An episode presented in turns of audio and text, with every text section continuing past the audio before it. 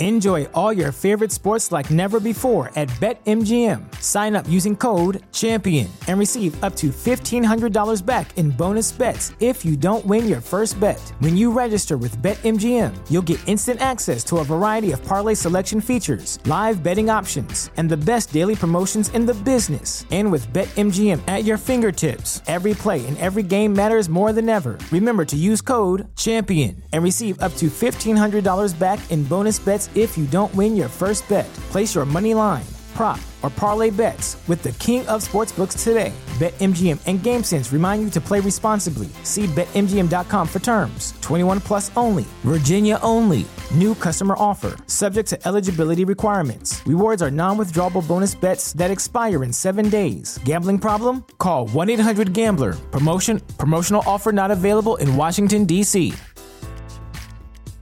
At Parker, our purpose is simple.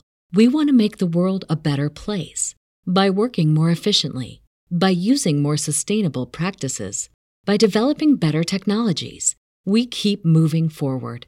With each new idea, innovation, and partnership, we're one step closer to fulfilling our purpose every single day. To find out more, visit parker.com/purpose. Parker, engineering your success.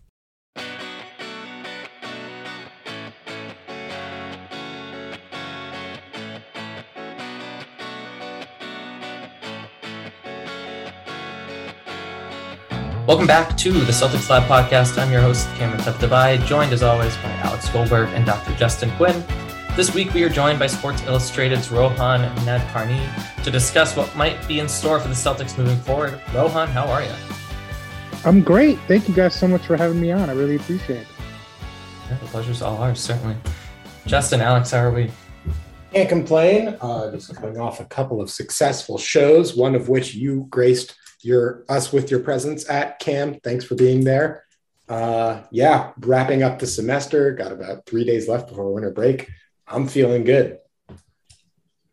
Sorting through the detritus of what's a trade rumor, what's someone's speculation, and uh, all that fun stuff with this week being upon us has been uh, interesting. It will help me earn a living, so I can't complain too much, but sometimes it's just not very fun. Cool. Um, I'm pretty distracted by the Succession season finale, uh, so I haven't really thought about what lies ahead for the NBA season. But Rohan, that's kind of why you're here, I guess. Uh, in fact, you're going to help us decide if big moves are on the horizon for the Celtics. But first, we're going to jump into the news, and of course, that means talking about last night's big win over Milwaukee. The Celtics, after a one and five West Coast swing, hosted the Bucks in Boston. And Alex, give us a recap great game from start to finish. It was really compelling. Um, the Celtics were down after the first quarter, but with Jaylen Brown back on the court, and of course, he took a scary collision where he bumped his knee with Bobby Portis. Um, but with Jaylen Brown back on the court, you could tell that this team had a different kind of swagger about them. The ball was really moving a lot better around the perimeter. Uh, people were kind of getting a little bit more aggressive, taking the ball to the basket. I guess probably had something to do with Brook Lopez being out as well. But uh, you know, additionally, I think the offense the offense looked a lot better, and the defense looked unafraid of Giannis throughout the entire night, which I thought was really impressive. You know, at one point, Grant Williams uh, got a little chippy with Bobby Portis, which I think the team actually fed off of in a positive way was just overall a wire to wire really good win. And, you know, you have to talk about the kind of main event, which is Jayson Tatum having a spectacular game. I think he had 42, seven, and four.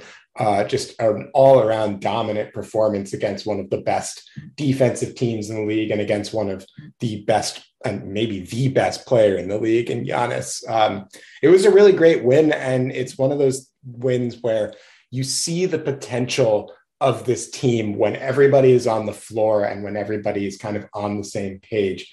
Tatum and Brown are just such a compelling duo when they're at their best. And last night was a perfect example of it. Um, with the Celtics team, it's always up and down. You never really know what you're going to get on a night to night basis.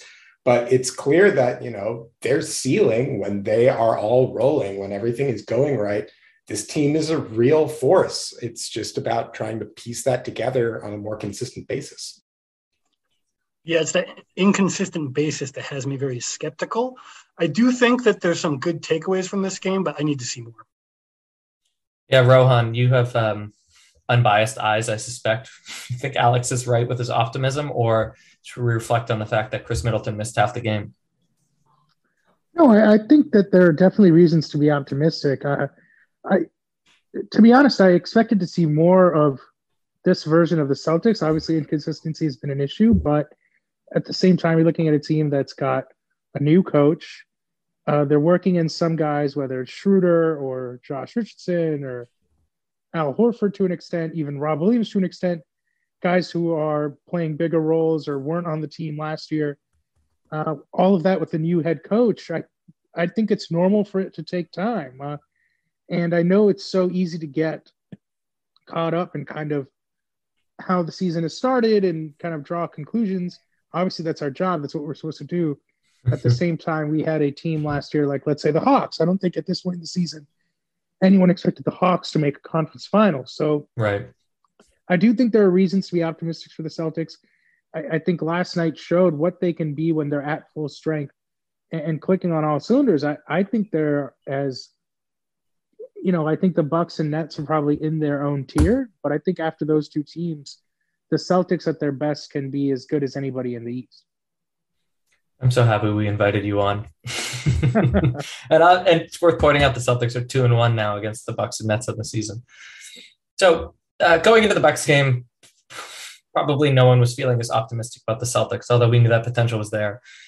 Anchored by a really ugly trip out west. Justin, you want to not just recap the games? I mean, I think people know what happened, but the mood and kind of the storylines that dominated.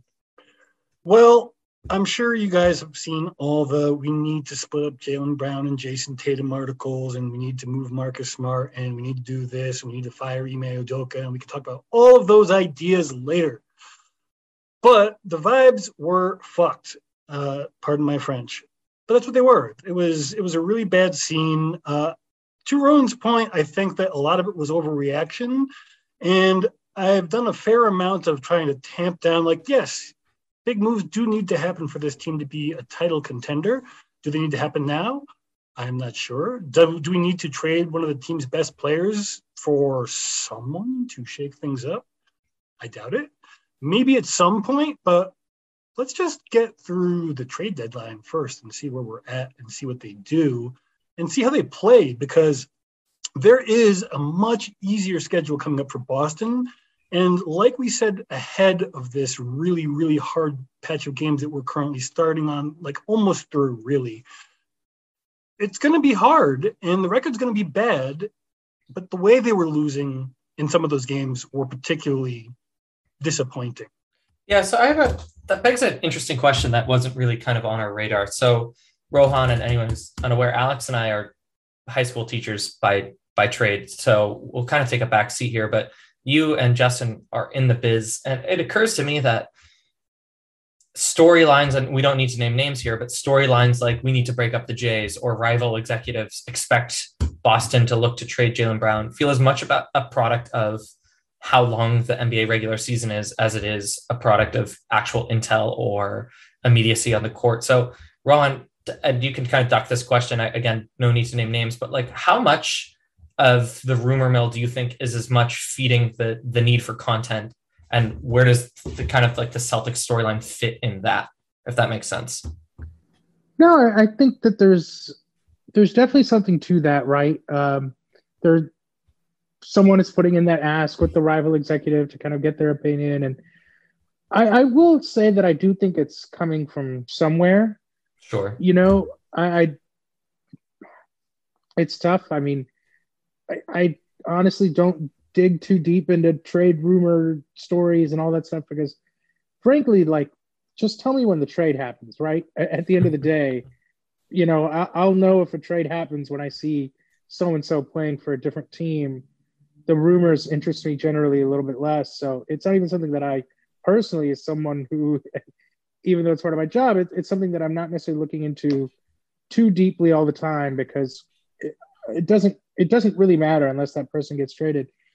Uh, in terms of the Jaylen Brown stuff, that was always shocking to me. I mean, I know people who think there's no way they would ever get rid of him. I mean, he's such a success story considering, you know, when they picked him, I don't think anybody expected him to be an all-star level player. There were a lot of questions as to why they did it, if that was a good pick, etc. He's kind of a, a, feather in the cap for the organization. Obviously, the same for Tatum. So, mm-hmm. to me, it should be all about how do we build around these two guys that, frankly, any team in the league would want. So, uh, the Brown room is just in terms of team building. Like, if you're building a, a great team in the modern NBA, the idea that you don't want two great perimeter players, both of whom can score, both of whom both of whom can defend. That just doesn't check out to me. Now, unless there is some kind of chemistry thing or personality thing that we are not attuned to or has not been reported, that could affect it. But I don't. I've never certainly never gotten the impression that Jayson Tatum and Jaylen Brown don't like playing with each other. So uh, I do think there's an element of you know people are kind of asking around and, and maybe trying to find an answer that's interesting at the same time, I I think that there's probably some kind of mild truth to what's going on there. I mean, maybe it's just sure. straight up frustration or disappointment that things haven't clicked as quickly as they hoped. But I guess ultimately, if you're if we're getting to the heart of it, I, would be really surprised if the Celtics broke those two players up anytime soon, unless it, it was something kind of massive or unforeseen that we haven't really considered yet.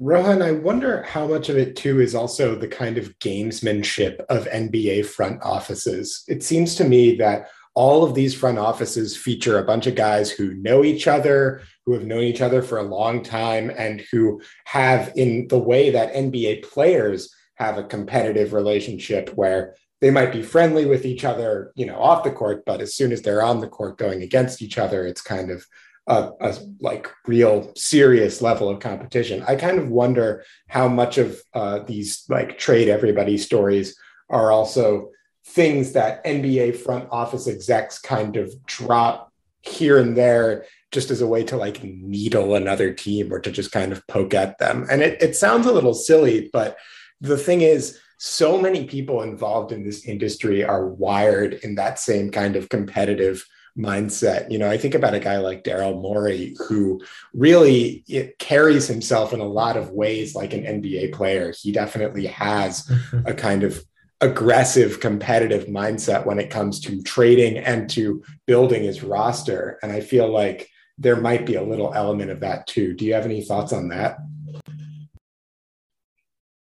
Uh, I definitely think there is an element of, of gamesmanship that can occur. I mean, there are just so many also people attached to a front office that may speak to a story, whether it's an assistant GM or and they have a relationship with someone in the front office from, you know, there's definitely an element of that. I, I do think that there are some GMs that maybe draw more ire or attention or scrutiny from other GMs around the league. Obviously, you mentioned Daryl Morey. I think he's someone who is so front facing that people have opinions of him, and those opinions obviously range. um, the same obviously could be said about Sam Hinkie. I don't think that he, you know, some people are just lightning rods. That's how it goes. So I do think that there's like everything that is being reported, there is often an agenda and you know, at the end of the day, we're putting trust in. I mean, that's why we have trust in certain reporters who are reporting certain things, um, because we're kind of counting on them to filter, you know, what's just the agenda here and what's actually valuable information.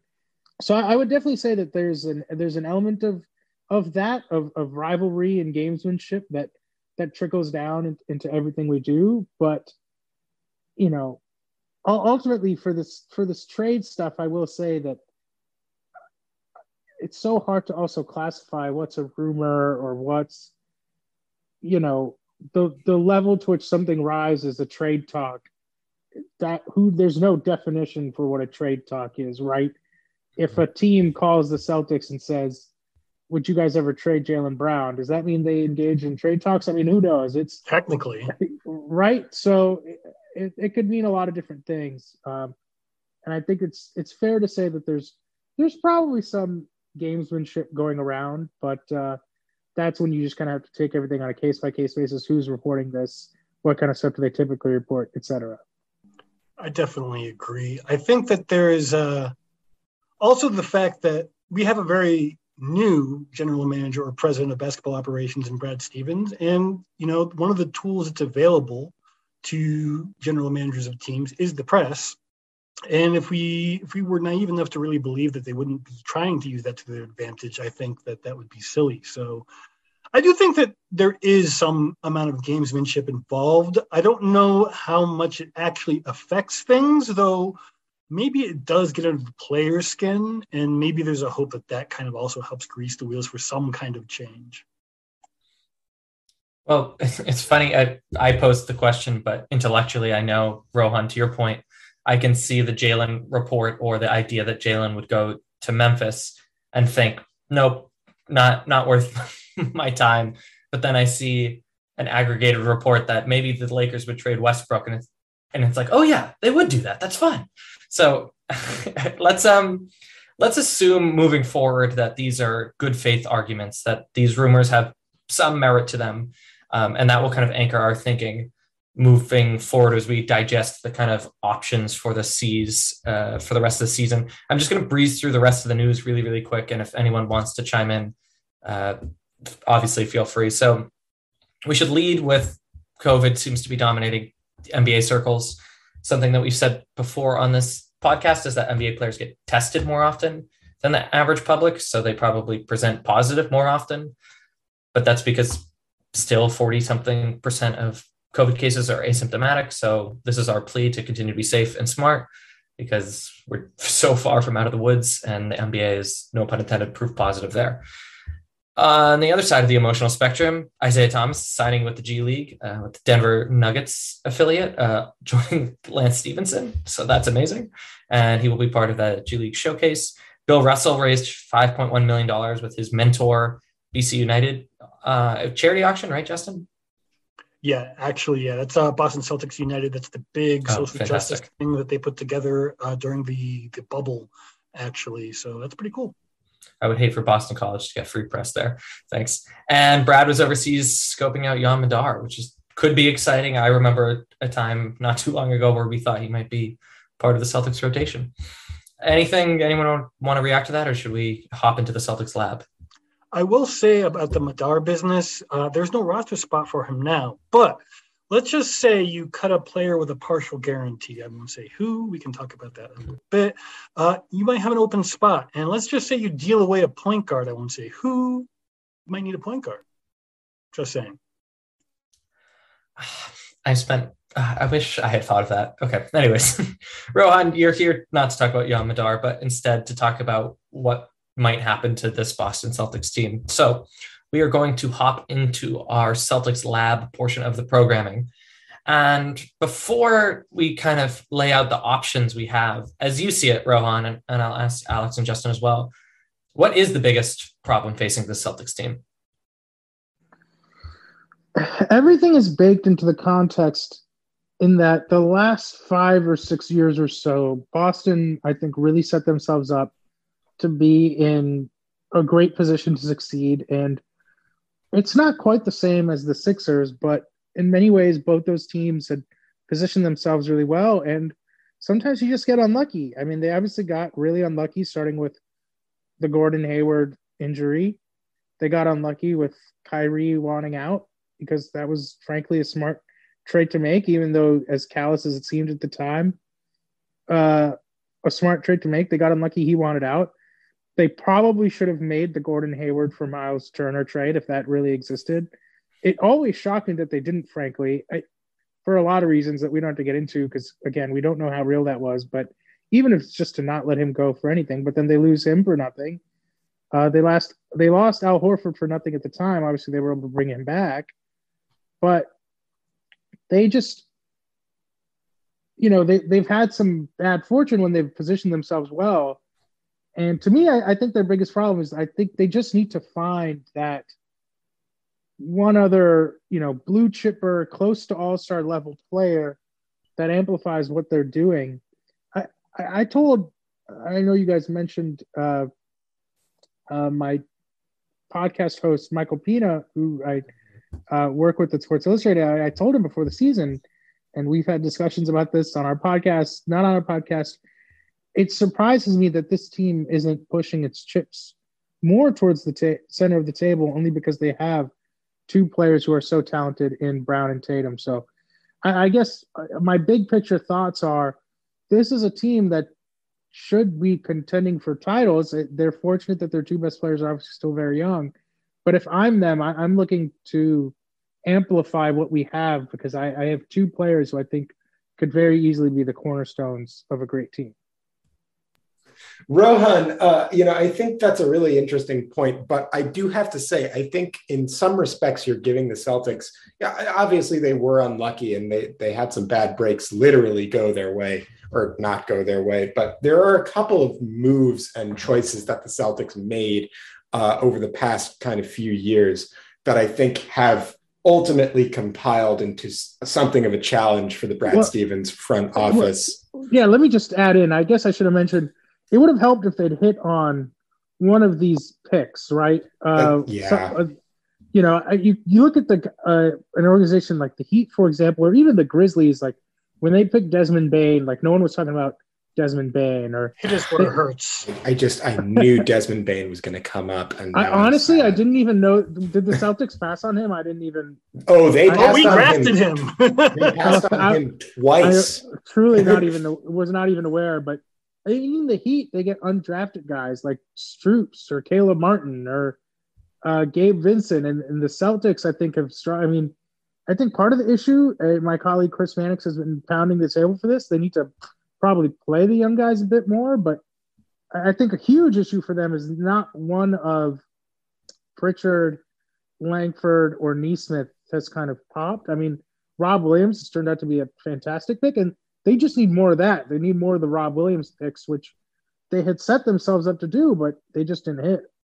Yeah, and I think part, I think those issues are related to kind of why it's been so challenging for the Celtics to acquire that third star, particularly after, you know, Hayward left for nothing, Kyrie left for nothing, Horford left for nothing, and you had to actually pay a little premium to get him back. A big part of this is that when those young guys don't hit, when they don't become blue chip prospects, it becomes really hard to build tr- appealing trade packages for star players. Now, you know, we'll see. Obviously, Rob Williams did hit. He's he's become a pretty critical piece for this team to the point where he might actually not be somebody that Celtics can really afford to trade. Uh, similarly, Grant Williams is developing. He's coming along nicely. That might be another area to look there. But I think those two problems are kind of related, where the Celtics draft misses are starting to catch up with them, not just in terms of like who they have in their rotation and who they're able to play, but also uh, in terms of the kind of capital that they're able to throw around in terms of acquiring a star player via trade. I don't disagree. And I think you actually kind of summed up something that I, I probably annoyed Cam uh, a lot with over the last year or so. Basically, just complaining about how Danny Ainge has always been behind the eight ball because he keeps being overly conservative, hoping that the luck is going to break his way, and all of those like my my my biggest thing is once you have the talent on the roster, you don't let it off the roster unless you have a way to secure like an extension, for example.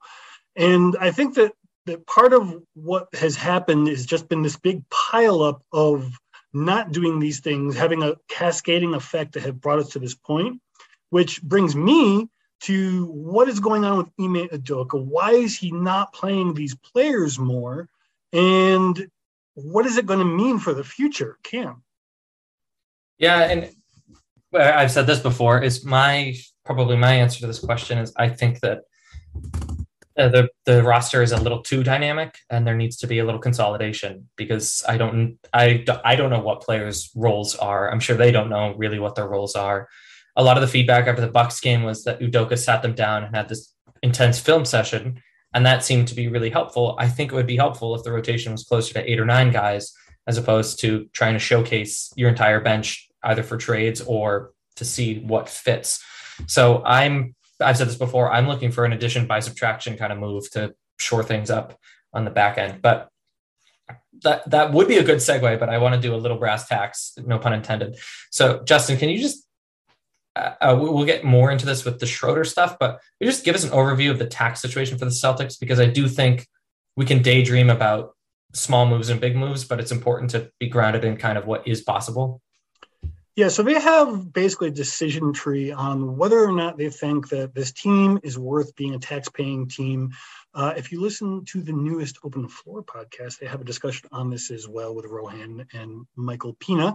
Uh, and it's very true across the league. There are a lot of teams that think they might might be able to go pretty deep, if not all the way, this season.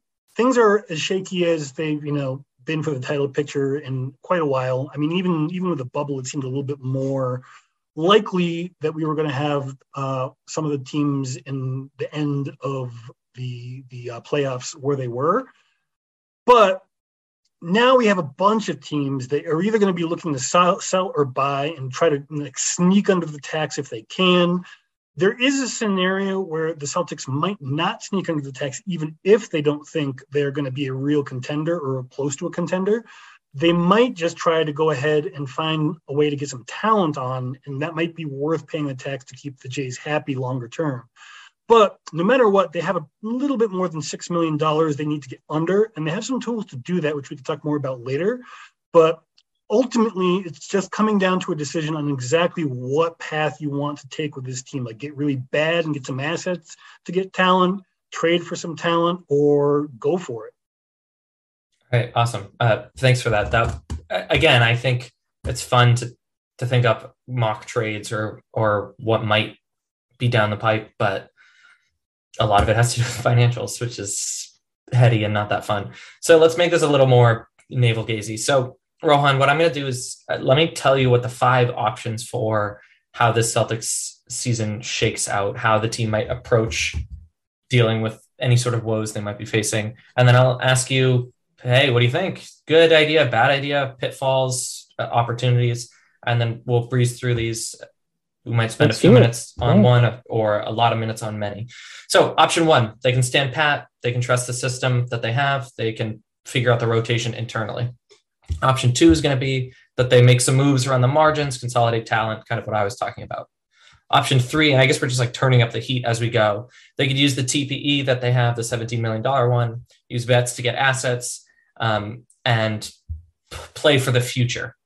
Another one is that they make a major move other than the Jays either blow it up in a win now move or blow it up with a win later move.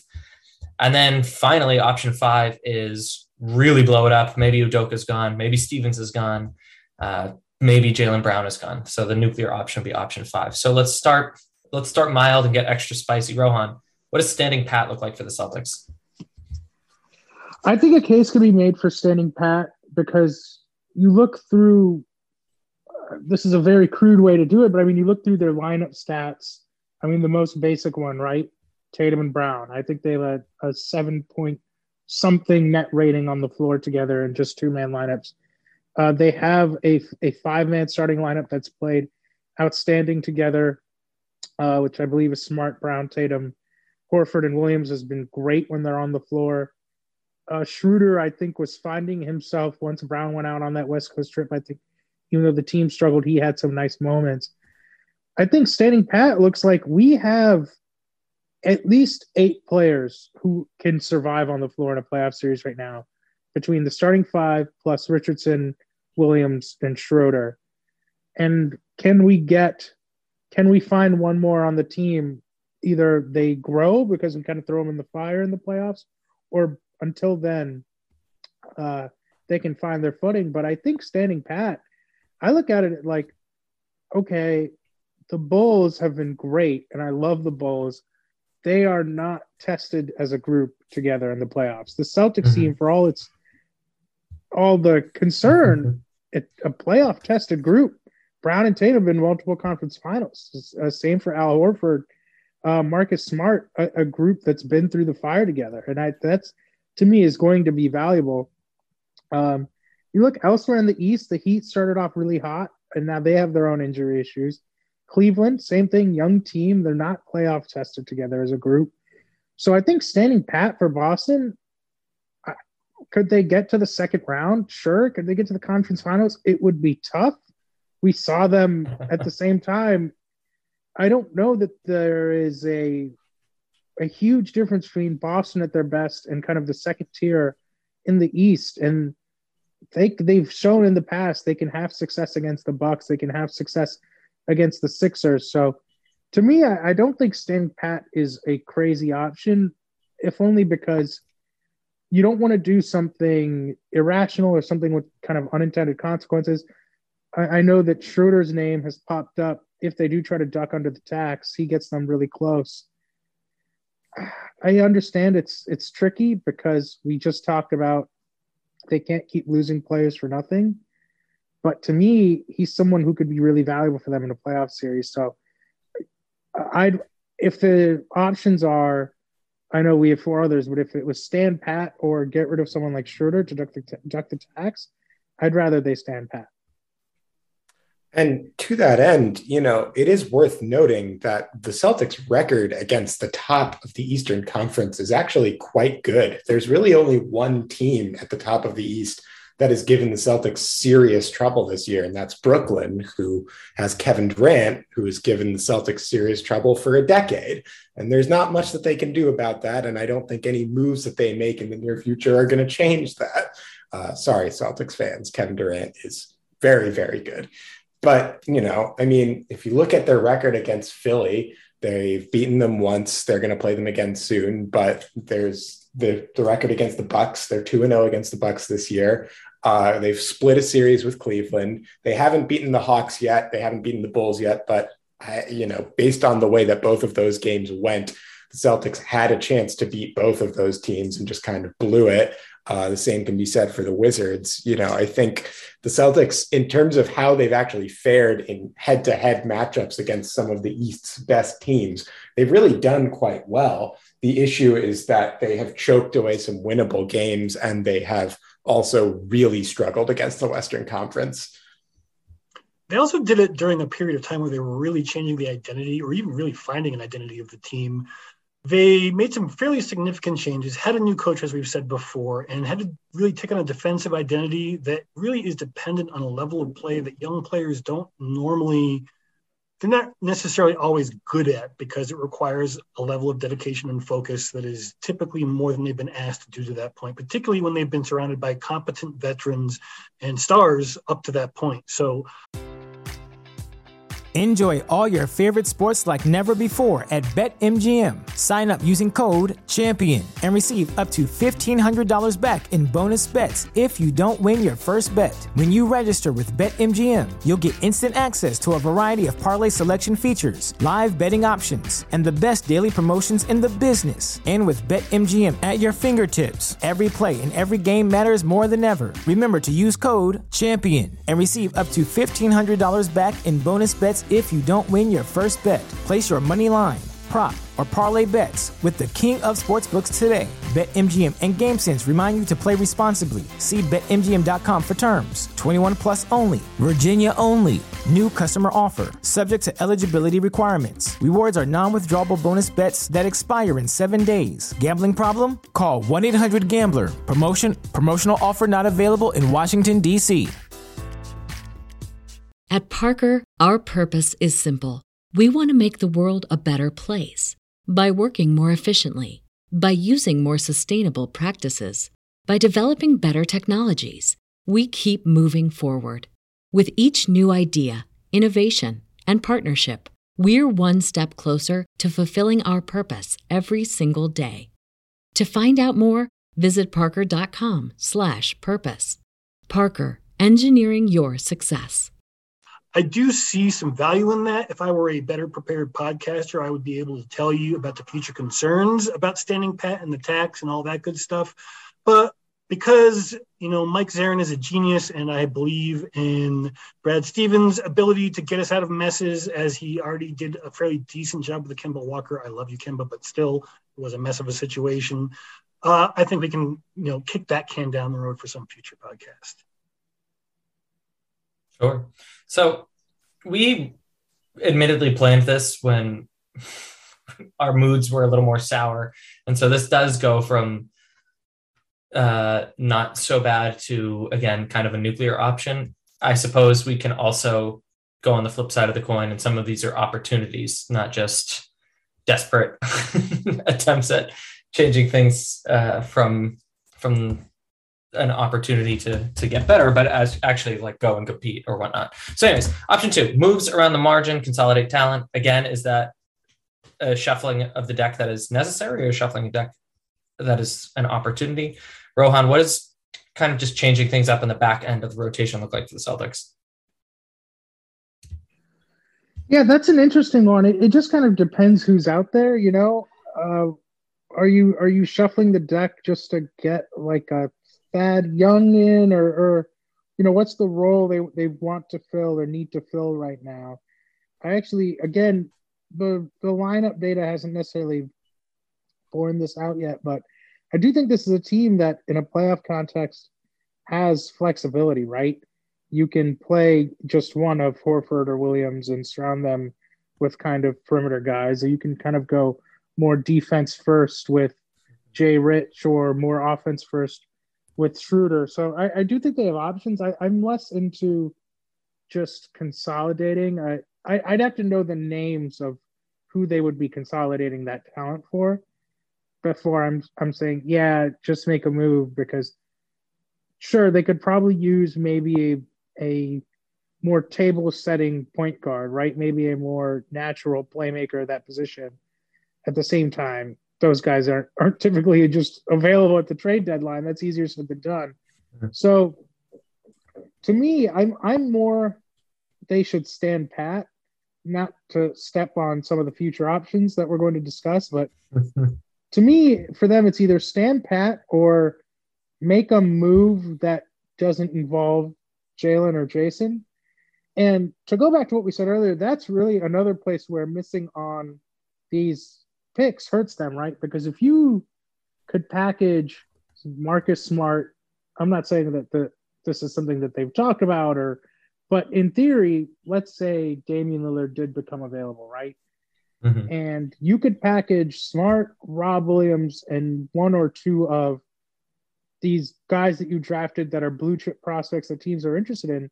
Now you're also in the market to trade for a star to put around your two stars because teams around the league covet a Langford or a Nesmith. But that's another place where the drafting has really hurt them, where they're also a little bit hamstrung if they do want to make a move and try to go get a star, because I don't know that they have a lot of pieces that teams would be interested in outside of Jaylen Brown. Yeah, I, w- I would think that if it was going to be that Godfather four picks and young talent offer, that a player would kind of tell their own team they want to go to Boston because it does, to your point, seem like right now a lot of other teams could beat Boston's Godfather offer. Yeah, I'm not even certain that some of these draft picks are necessarily bad choices. I think that we just haven't seen them developed at all. They haven't gotten the playing time. And to do what needs to be done with this team in the short term, maybe maybe the plan is to use those veterans uh, in such such a way that they will then become more valuable and get assets, and then you develop those for a longer view thing. Maybe the second half of the season is going to be these younger players finally getting some run, combined with some not so great, but you know some assets that then can be hopefully packaged for something further down the line, which is not very exciting to, think we have a multi-year, really a rebuild going on here rather than a natural progression. But I, I suspect that there's a pretty good chance that that's what we're looking at. So to that end, that's that's kind of what option three looks like, right? Is that maybe you can flip Richardson or Schroeder to to get back a, a young player, uh, uh, take a flyer on someone, or even a draft pick, and then you're building up Langford or Nesmith either as rotational pieces or as future trade chips for I don't know Karl-Anthony Towns or or some big buck. So Rohan, for option three, what would it mean for the Celtics if in another month and a half they're at 500 and they do begin to punt on the season? What do you think that would mean for Udoka? What would that mean for Stevens? What would that mean for the Jays? If they do for some reason really decide we're not going to give this season kind of a, a, true championship run or effort, which I can understand that happening. I don't think uh, anyone's jobs are going to be at stake. I mean, this is the first kind of go around for both Stevens and Udoka at this. I think it would be kind of crazy to make a move there. I mean, Udoka is someone who's been talked about as a head coaching candidate for so long. I don't think you just want to give up on him mm-hmm. after one season. I think that in that scenario, I think all that really happens is do they try to dump either Juancho, uh, you mentioned Richardson, who's got one year on his deal after this one. Do they maybe try to move those guys and get a pick back, which to me would be mostly about ducking under the tax? So I think that's that kind of becomes their priority if in six weeks, eight weeks, whatever, close to the trade deadline, they're still kind of hovering around 500. They don't get any consistency, etc. Because they also have a, a level of financial flexibility in the future that I think it's important for them not to jeopardize. Not that I think that, you know, this upcoming summer is going to be a big free agency one or they're all of a sudden going to be in the sweepstakes for some big star, but I think it's important to at least maintain that flexibility and not kind of ruin it over a short-sighted move. So I, I think in the event that they kind of aren't able to go on any sort of run here or don't get a prolonged period of health with both Jayson and Jaylen. I mean, Jaylen, from the moment the season started, it's been really unfortunate. Uh, you know, whether he was dealing with coming back from COVID, uh, then the hamstring issues. So I, I think that to me, if for some reason they decide not to do anything and aren't that interested in making a big push this season, outside of ducking under the tax, I don't th- I don't think they do anything irrational. Yeah, and to that end, I think unfortunately, so the Celtics have a couple more tough games up ahead, and then the load lightens up. But unless they break free and become the runaway three or four seed in the East, for example, I don't know that they're going to put their chips in. And again, if they're just in the middle of the pack, it might be the case that they kind of strip for assets. So I think that that's probably spot on. Unfortunately, that's that's probably our most boring option, quite frankly. Uh, okay, so let's say either the team isn't playing well, or other teams are playing better, or there is bad chemistry situation. What would trading Marcus Smart and Rob Williams look like? Do you think, Rohan, that that's an opportunity or an admission of some sort of defeat? Rob Williams is interesting. I know uh, lots of Celtics fans are high on him. I think he's great. Sometimes I watch him and I he plays with an aggression that I, I think more bigs in the league should play with. Uh, you know, that second Lakers game they ended up losing, but all those alley oops he was catching, all those lobs that he was dunking in over Anthony Davis. Oh, he just has such a great bounce, uh, great defensive instincts. I and he's already signed long term. I mean, one thing I the question we kind of had about him going into the season is can he maintain his level of play with his role increased, with his minutes increased? I think he's thrived. I mentioned, I mean, he's part of the starting unit that's played great. So I think you could get back something really interesting if you're dangling, if you could put together a package that's Rob Williams, Marcus Smart, uh, a couple first round picks. I do think that that is an opportunity and their best chance at improving. It's just a question of does the right star kind of shake free? And do they want to play with Jayson and Jaylen that you're kind of willing to do it? If Bradley Beal comes out straight up and says, I want to play in Boston, I mean, I don't know if that's enough, but it, it could it it could be good. I mean, they probably still need to add more pick swaps, whatever. I mean, it's crazy to kind of get into those things, but I do mm-hmm. think that it's not some kind of admission of something's not working. If the right player shakes free, then I think, you know, everything is on the table when it comes to guys like Smart and Williams, who I think are good and useful players who would be great on many teams that that want to win. So it's not looking if you want to at the end of the day, if you want to get a good player back, you have to send some good players out, right? And that's what it comes down to with Smart and Williams. So I'm going to pause there because I, Alex, you can represent the emotional side of the Celtics fan base because I know you love Rob Williams and Smart. If Rohan is right, and I suspect very much so that he is, what what kind of player do you have a name in mind that it would take for you to feel emotionally comfortable with trading Smart or and Rob Williams in a package? I mean, what's hard about this is not just the emotional impact. Obviously, I love Rob and Marcus, and I would hate to see either of them go out in a trade. But what's tough for me about the this is not just the emotional impact; it's also the simple question of does trading both of those guys for the available star talent that is maybe out there make this team better. Now, in the mm-hmm. case of like a Damian Lillard, you probably have to do that, right? Because Damian Lillard is an established true superstar. I know you don't like that, Cam, but um, you know, Damian Lillard, if, if you can get a, a true third superstar to play with Jaylen Brown and Jayson Tatum, you probably have to at least kick the tires on that.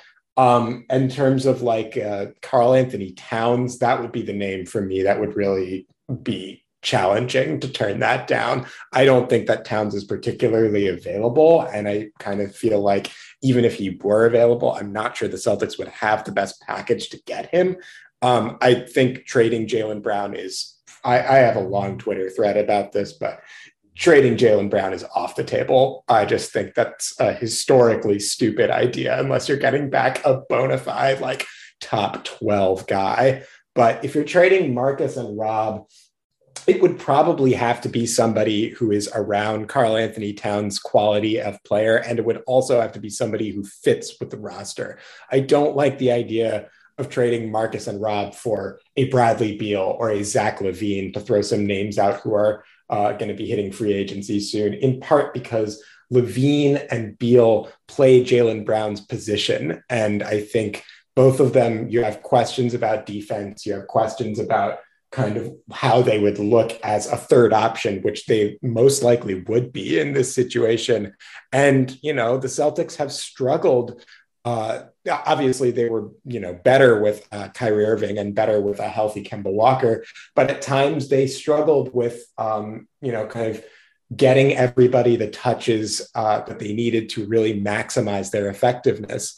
The player that uh, this and this player doesn't really exist, but I would be looking for somebody who can fill the kind of Gordon Hayward role of like a wing playmaker shooter who can also switch on defense. Um, LaVine and Beal are kind of like that, but they're not quite there for me. Um, and so to, to that end, you know, there's a lot of guys who could shake loose, and I think that's worth considering. But I'm just not sure that those guys would be really worth the cost of giving up both Rob and Smart, who are pretty critical parts of this team as far as it functions now. Maybe that changes, but unless Towns is shaking loose, I kind of don't see it. For me, I want to see a table setter, a real floor general, not a score first floor general. Somebody to the tune of a Dejounte Murray. I know he's not available, but I've been lusting after him for quite some time. I, I, think that if you are going to pull a trigger uh, for such core players like that, that you really want to get someone back that really complements the Jays and is young enough and affordable enough. I, I my eyes lit up when you mentioned Lillard too. I know Cam mm-hmm. wants to say something about that, but he doesn't fit. You know, he's he you you might get a title out of it, and that's probably worth doing because who knows what's going to shake loose in the future. I, I I do feel you on that, but to ideally you'd want a better fit if you're going to go all in. And I'm fully aware that I'm dancing on the edge of homerdom. I, I will just add that um, the Wolves have been playing way too well, I think, to, that they'll ever put Towns on anything remotely resembling the trade block. I also do not want to throw rain on this parade, but if Towns somehow became available in a trade, the Celtics are not getting him for anything less than a package centered around Jaylen Brown. I, I, I understand. Right. Yeah, I understand that um Beal may seem like something of a consolation prize or maybe not kind of that top tier superstar, but I also think that uh, given the the trajectory of kind of superstar trades, like giving up Smart and Williams for him, while admittedly painful, I think there's something to be said about loving the players on your team and just wanting to see them succeed together, not wanting them to make a trade. But if you are desperate for an upgrade, I think that realistically, some kind of smart Williams picks package for Beal, that's the price it's going to take to get a guy like that. Now, obviously, there are going to be different opinions on what Beal can do and how good of a player he is, et cetera. But in terms of just kind of the market value and how the league works, like that to me is the most kind of realistic trade framework of any of the names being talked about right now. Especially if it is true that a player would kind of need to agitate to get to Boston because Beal, his relationship with Tatum kind of changes things. I don't think like, yeah, James Harden didn't sign his extension, but it's not so that he can ship up to Boston. All right, let's talk about option five. Uh, and we, have covered it enough. We don't we don't need to dwell on this too long. But uh, according to some reporting out there, I, I'm not going to name names. Some folks think that the possibility of Jaylen Brown uh, leaving Boston could happen sooner rather than later. And unlike trading Marcus Smart and Rob Williams for whichever better player, probably trading Jaylen Brown is is truly a, a pivot, not necessarily a, an opportunity. Because I don't know that KAT wants to come to Boston. I don't know that there is that Anthony Davis kind of player that Boston has angled for in the past. So, Rohan, I mean, uh, hopefully you have a better head on your shoulders than we do. What do you think of the Jaylen Brown kind of buzz that has been floating around? And I mean, I always go to T Mac and Vince Carter when I think of Jaylen and Jayson, and that didn't end in a title. So, kind of, where are your thoughts with what could happen with the Jays in Boston in the next, I don't know, 18 months? It's never made sense to me that Jaylen Brown has popped up any trade rumors. To me, it's always felt like wishful thinking, other teams hoping that they can pry him loose somehow. For for me, if I were the Celtics, it would be a non-starter. I think you just the nature of the NBA in the 21st century is those are the players every team is desperately looking for. Uh, teams are looking.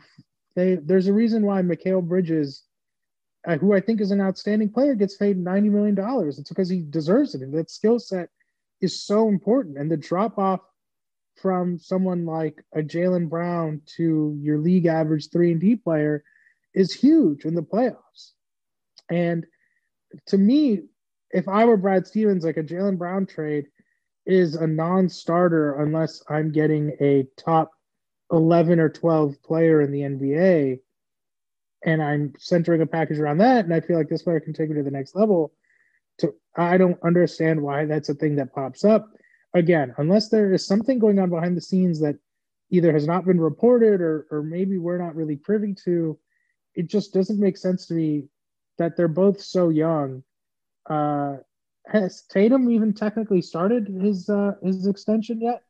Um, is this the first year of it? I mean, first just, year of it, I think. Yes, they're just both so early um, in their careers that I, I think that it's way too soon to kind of pull the plug when the the best teams you put around them for different reasons you kind of got snake bitten. I, I think you owe it to yourselves to kind of give it another proper go with those two guys uh, as your lead players and, and see what you can add around them before you you again. I mean, unless somehow, I mean, I could go to our SI top 100 list, but unless somehow Damian Lillard shakes free or I, I don't know, but that to me, you're only looking at trading Jaylen Brown as for a limited scope of players.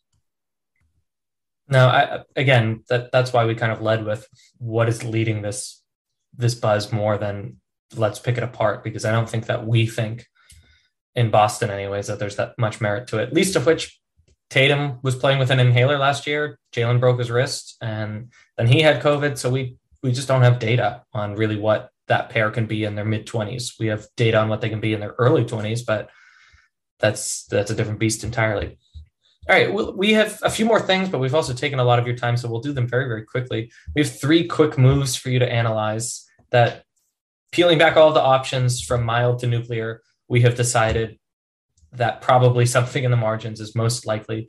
So we're going to, Rohan, quickly go through and give us your gut reaction. Good trade, bad trade, outrageous trade, best trade, whatever adjective comes to mind. Justin, you're up first. So for me, what I was trying to do here was a little bit of column A, a little bit of column B in terms of Stan Pep also making moves around the margins. Try to design something where they can get back a player worth keeping who will help them this season in the postseason, but will also be able to get them under the tax. So that's a tricky thing to do. And I don't doubt they could do a much more interesting job than I did. But I went for the lowest of low hanging fruit and flipped uh, Enes Freedom and uh, Juancho Hernangomez uh, along with two second round picks for Daniel Theis to Houston, because I mean, he may not know all the players who are on the roster now, he may not know the coach, but he's played with enough of them uh, and so works at a position of need and defends a little bit better than Enes. Uh, that I think that that would actually be a really positive move that would still accomplish the goals of staying out of tax this season. I like that trade. I was kind of surprised Boston uh, gave up on Theis when they did. I, I, was a little bit surprised by that. That was a kind of a real defeatist move when they shipped him off. So I like that one. I'm with you. I think that in, in the in the right playoff series, he can have his moments and and be effective. I mean, you could do a lot worse than than him as a as a backup big, as a third third kind of big in a rotation with Horford and Williams. So I like that one. Thanks. Alex, you're up. Sure. So I got a little bit more ambitious. Um, I was thinking, you know, I, I, I frankly skirted the tax concerns, um, and I did so because I was kind of reading Twitter today and seeing some trade rumors fly around. And I know that we talked about how trade rumors are not super reliable, but there was one that kind of jumped out to me as pretty intriguing. Um, when I do trade machine stuff, I try my best to think about what the other team needs uh, before I kind of pull the trigger on stuff. So I was thinking about um, knowing that the Celtics probably can't pay Dennis Schroeder this offseason. Uh, and as good as he has been off the bench, there is some logic to the idea of trying to ship him off at the peak of his value. Uh, and looking at who needs a backup point guard, like a quality backup point guard. And then looking at some other teams that were floating around, I came up with the following. It's a little ambitious and probably won't happen, but the Celtics get back Trey Burke and Willie Cauley Stein, along with Buddy Hield, who just popped up in a trade rumor earlier today. Uh, they ship out to the Dallas Mavericks and Enes Freedom, Dennis Schroeder, and then the Mavericks also receive from the Sacramento Kings Marvin Bagley, who has been largely shut out of the Kings rotation. And I, I do think it would be funny to see Luka and Bagley on the same team, just as an aside, see, see what's going on there. Uh, but then uh, the Kings, for their trouble, receive Juancho Hernangomez. Uh, Aaron Nesmith would be the centerpiece of this trade for the Celtics, along with a 2023 protected first round pick. Uh, and then Josh Green, who has been kind of buried in the Mavericks rotation, but still offers some potential as a young uh, six-five shooting guard who can hit outside shots. Is pretty long. Just hasn't really had an opportunity to get playing time there. So the Celtics get some veteran help in the form of Hield uh, and a worse, a downgrade at backup point guard, but a significant upgrade in terms of their shooting. Uh, the Mavericks get a backup point guard that can take Luka's uh, playmaking duties away for a little bit and give him a breather. And the Kings get a pile of okay flyer young assets as well as a pick for their troubles. Yeah, I love the ambition, but this is, I think this is where, again, Nesmith not really having kind of a sustained stretch hurts the Celtics because I just think the Kings are probably the one team in this construction that is feeling like they can do a little bit better here. I, you know, they were looking at trading Hield for, you know, Kuzma and I believe Harrell at, at the start of uh, the season. And your mileage may vary on Kuzma, but I mean, he's proven that he can be a rotation player for a championship team, right? Willing to adjust his role, etc. Harrell's a former six man of the year, so I just think that the Kings are probably looking at that trade like we can do a little bit better. We can get kind of uh, especially if they're throwing in Bagley too, who I think still has some fans around the league. I feel like they're probably thinking we could do a little bit better here. We get some more solid rotation pieces back. I probably agree, but I do love that Alex is thinking about Buddy Hield because I find myself thinking about Buddy Hield. Yes, and I love a three-team trade, so there's a lot to like there. But uh, yeah, I just think the Kings are probably the one team in that configuration that are like, whoa, whoa, whoa All right, I'm not going Rohan. I'm not going to lead the witness on mine. I'm just going to tell you the framework of the trade. You can mm-hmm. tell me if it's garbage or not. Schroeder, Pritchard, and Juancho Gomez go to Portland. Larry Nance Jr., Jr. and Cody Zeller back to Boston. Oh, that's an interesting one. I love Larry Nance Jr. I think it's a little bit of a stretch that Portland gives up on Nance. Because mm-hmm. they are also not going to be able to sign Schroeder past this season, and they just signed Nance. But that's an interesting one. Schroeder, Pritchard, and Juancho. Yeah, I just don't see it for Portland, but it, I'll be. That's interesting. I, I haven't seen Nance's name kind of floated around anywhere. I think a lot of people expect him, especially if they move on from Nurkic, to have a big role there. But I wonder if some teams would go sniffing around Nance, seeing what the Blazers end up doing. But that's an interesting one. I'm going to be thinking about that one for a little while. I will say, and, and we're going to talk about Schroeder now because this is not Blazers Wire, um, but I do wonder that if CJ McCollum leaves, if there's a lot of action going on with Portland. So that was a little bit of my thinking, but again, mm-hmm. uh, there are other podcasts for that conversation. So, Justin, talk us through what's going on with Schroeder. He also popped up in the news recently, and maybe his time with Boston is limited. I mean, it's almost certainly limited just because he signed on the mini mid level ex- exception, which is under $6 million. Uh, it is conveniently close to where Boston is in terms of the tax. They also have Jabari Parker, on the roster who is only guaranteed if you basically if they waive him before mid-January, they will say 1.1 million dollars on their tax bill. So the combined two or combining him with Juancho would get you across the finish line. You can maybe throw Bruno uh, Fernando into a deal, maybe to kind of grease the wheels, or even Enes if, if somebody convinces themselves that they really do need another big like him. I wouldn't be that team, but that's a different story. And now with all this said about the the uh, the tax situation and standing pat and all the stuff we've been discussing, there's really three ways that we can go. We've kind of touched on these a little bit. They could we could package it and try to land a high impact player or star. Uh, something that I came up with for that was um, another star, or not really star, but potential future star, was in the news today. Cam Reddish. Uh, if you maybe wanted to go after him and you didn't really care about the tax because you really want to try to find a way to to get him. And Atlanta, the logic here would be would want to you know not find itself out of the playoffs immediately after taking that step forward. So maybe they might be motivated to take a chance on just you know having him come back to Atlanta and just to see what happens. So like Reddish, Dieng, and Luwawu-Cabarrot for Enes, Langford, and Schroeder, plus a first round pick and some seconds to kind of kind of grease it. Uh, then there could be, you know, trading for a cheap rotation player, uh, maybe send Schroeder and Juancho to Dallas for Trey Burke, as you were kind of suggesting, in a bigger framework.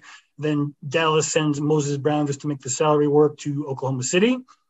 Or a third scenario where we're just basically making the space so we save the tax. It's kind of depressing. We're probably going to get back like a fake second or something like that. Um, Schroeder uh, to the the Knicks or Phoenix or Memphis or Dallas or or any of the teams out there that have some space.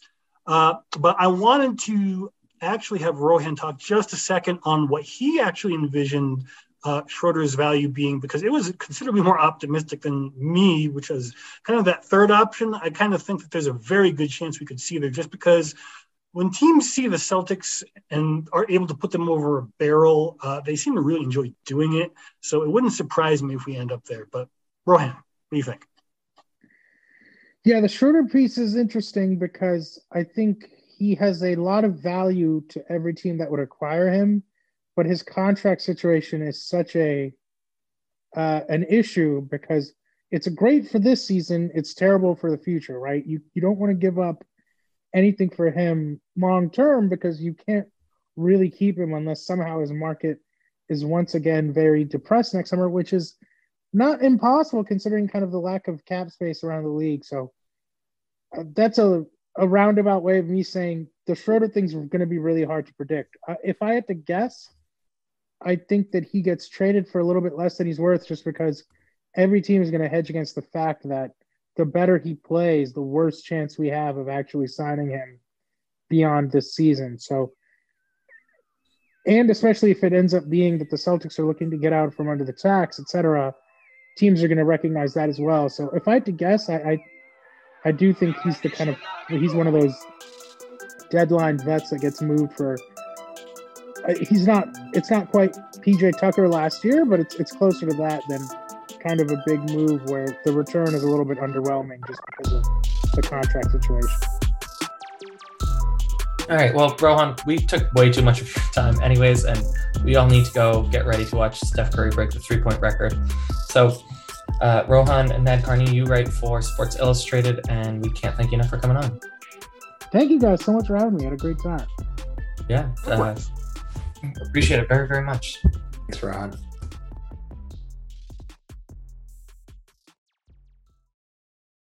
At Parker, our purpose is simple. We want to make the world a better place by working more efficiently, by using more sustainable practices, by developing better technologies. We keep moving forward. With each new idea, innovation, and partnership, we're one step closer to fulfilling our purpose every single day. To find out more, visit parker.com/purpose. Parker, engineering your success. Everybody in your crew identifies as either Big Mac burger, McNuggets, or McCrispy sandwich, but you're the Filet-O-Fish sandwich all day. That crispy fish, that savory tartar sauce, that melty cheese, that pillowy bun? Yeah, you get it every time. And if you love the filet of fish, right now you can catch two of the classics you love for just $6. Limited time only. Price and participation may vary. Cannot be combined with any other offer. Single item at regular price. Ba da ba ba ba.